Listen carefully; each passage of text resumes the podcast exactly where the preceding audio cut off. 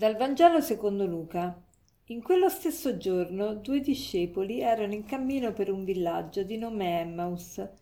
Mentre conversavano e discutevano insieme, Gesù in persona si avvicinò e camminava con loro, ma i loro occhi erano impediti a riconoscerlo. Disse loro: Che cosa sono questi discorsi che state facendo tra voi? Si fermarono col volto triste. Uno di loro, Cleopa, gli rispose: Solo tu sei forestiero in Gerusalemme, non sai ciò che vi è accaduto in questi giorni? Domandò. Che cosa? Ciò che riguarda Gesù il Nazareno, che fu profeta potente in opere e in parole, davanti a Dio e a tutto il popolo. Come i capi dei sacerdoti e le nostre autorità lo hanno consegnato per farlo condannare a morte e lo hanno crocifisso.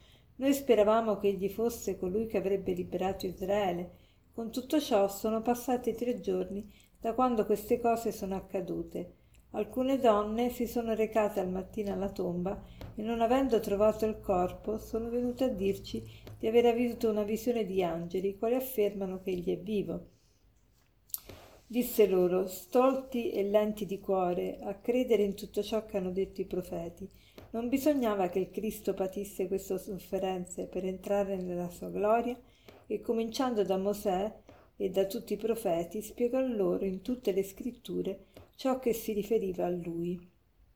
Quando furono vicini al villaggio, egli fece come se dovesse andare più lontano, ma essi insistessero Resta con noi. Egli entrò per rimanere con loro. Quando fu a tavola, prese il pane, recitò la benedizione, lo spezzò e lo diede loro.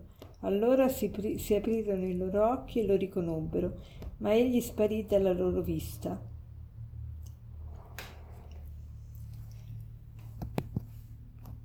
Oggi il Vangelo ci presenta due discepoli. Uno si chiama Cleopa e l'altro non ha nome, probabilmente perché ognuno di noi potrebbe sostituire il proprio nome. Questi due discepoli non appartengono alla cerchia dei dodici, eh, ma comunque sono sempre seguaci di Gesù e, e, dopo la morte di Gesù che fanno? Se ne tornano al loro villaggio, Emmaus, perché ormai sono delusi, pensano che ormai tutto è finito, Gesù ormai è morto, non c'è più speranza. E sono affranti, delusi. Speravano che Gesù fosse il liberatore, li avrebbe liberati dai romani, invece lo vedono che è condannato a morte, crocifisso e tutto è finito. E alcune donne sono andate al sepolcro, hanno visto anche una visione di angeli che dicono che lui è vivo, ma sai come fidarsi delle donne? E quindi, insomma, in sostanza questi due discepoli conversano tra loro e si rafforzano a vicenda nella loro delusione. E Gesù che fa? Si avvicina a loro, si affianca nel loro cammino, ma loro non lo riconoscono e chiede loro di che cosa stanno parlando e, e, i due discepoli non esitano a raccontargli la loro tristezza, la loro delusione.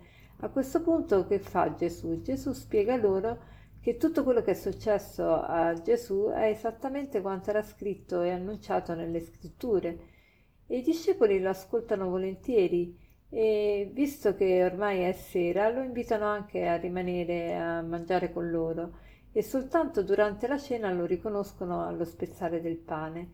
A questo punto Gesù però scompare dalla loro vista, ma essi non sono più come prima. Ormai sono certi che Gesù è risorto e sono pronti ad annunciarli a tutti. E che cosa mi ha fatto pensare questo brano oggi?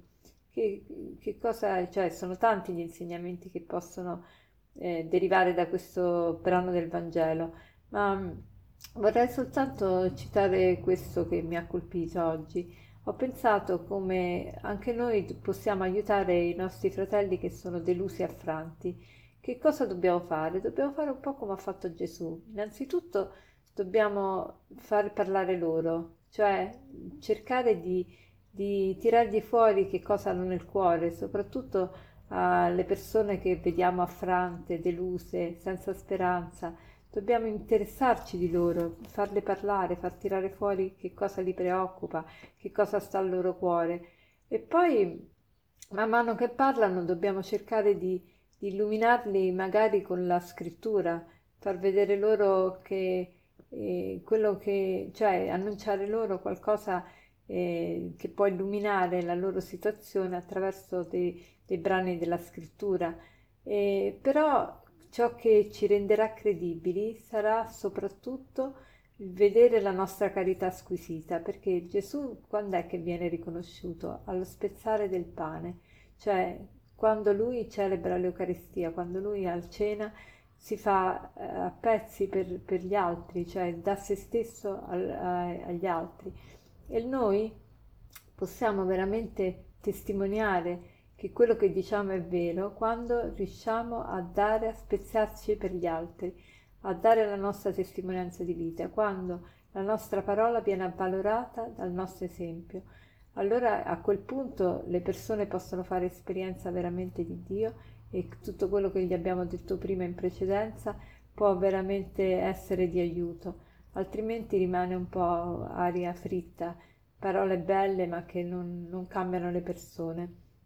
Allora oggi facciamo il proposito di affiancare qualcuno che sappiamo affranto, cerchiamo magari di consolarlo con qualche brano della Bibbia, ma soprattutto cerchiamo di dimostrargli la nostra carità squisita e, e se vediamo che è il caso, invitiamolo anche a partecipare a un incontro di preghiera o anche al prossimo ritiro. E per concludere l'aforisma di oggi è questo.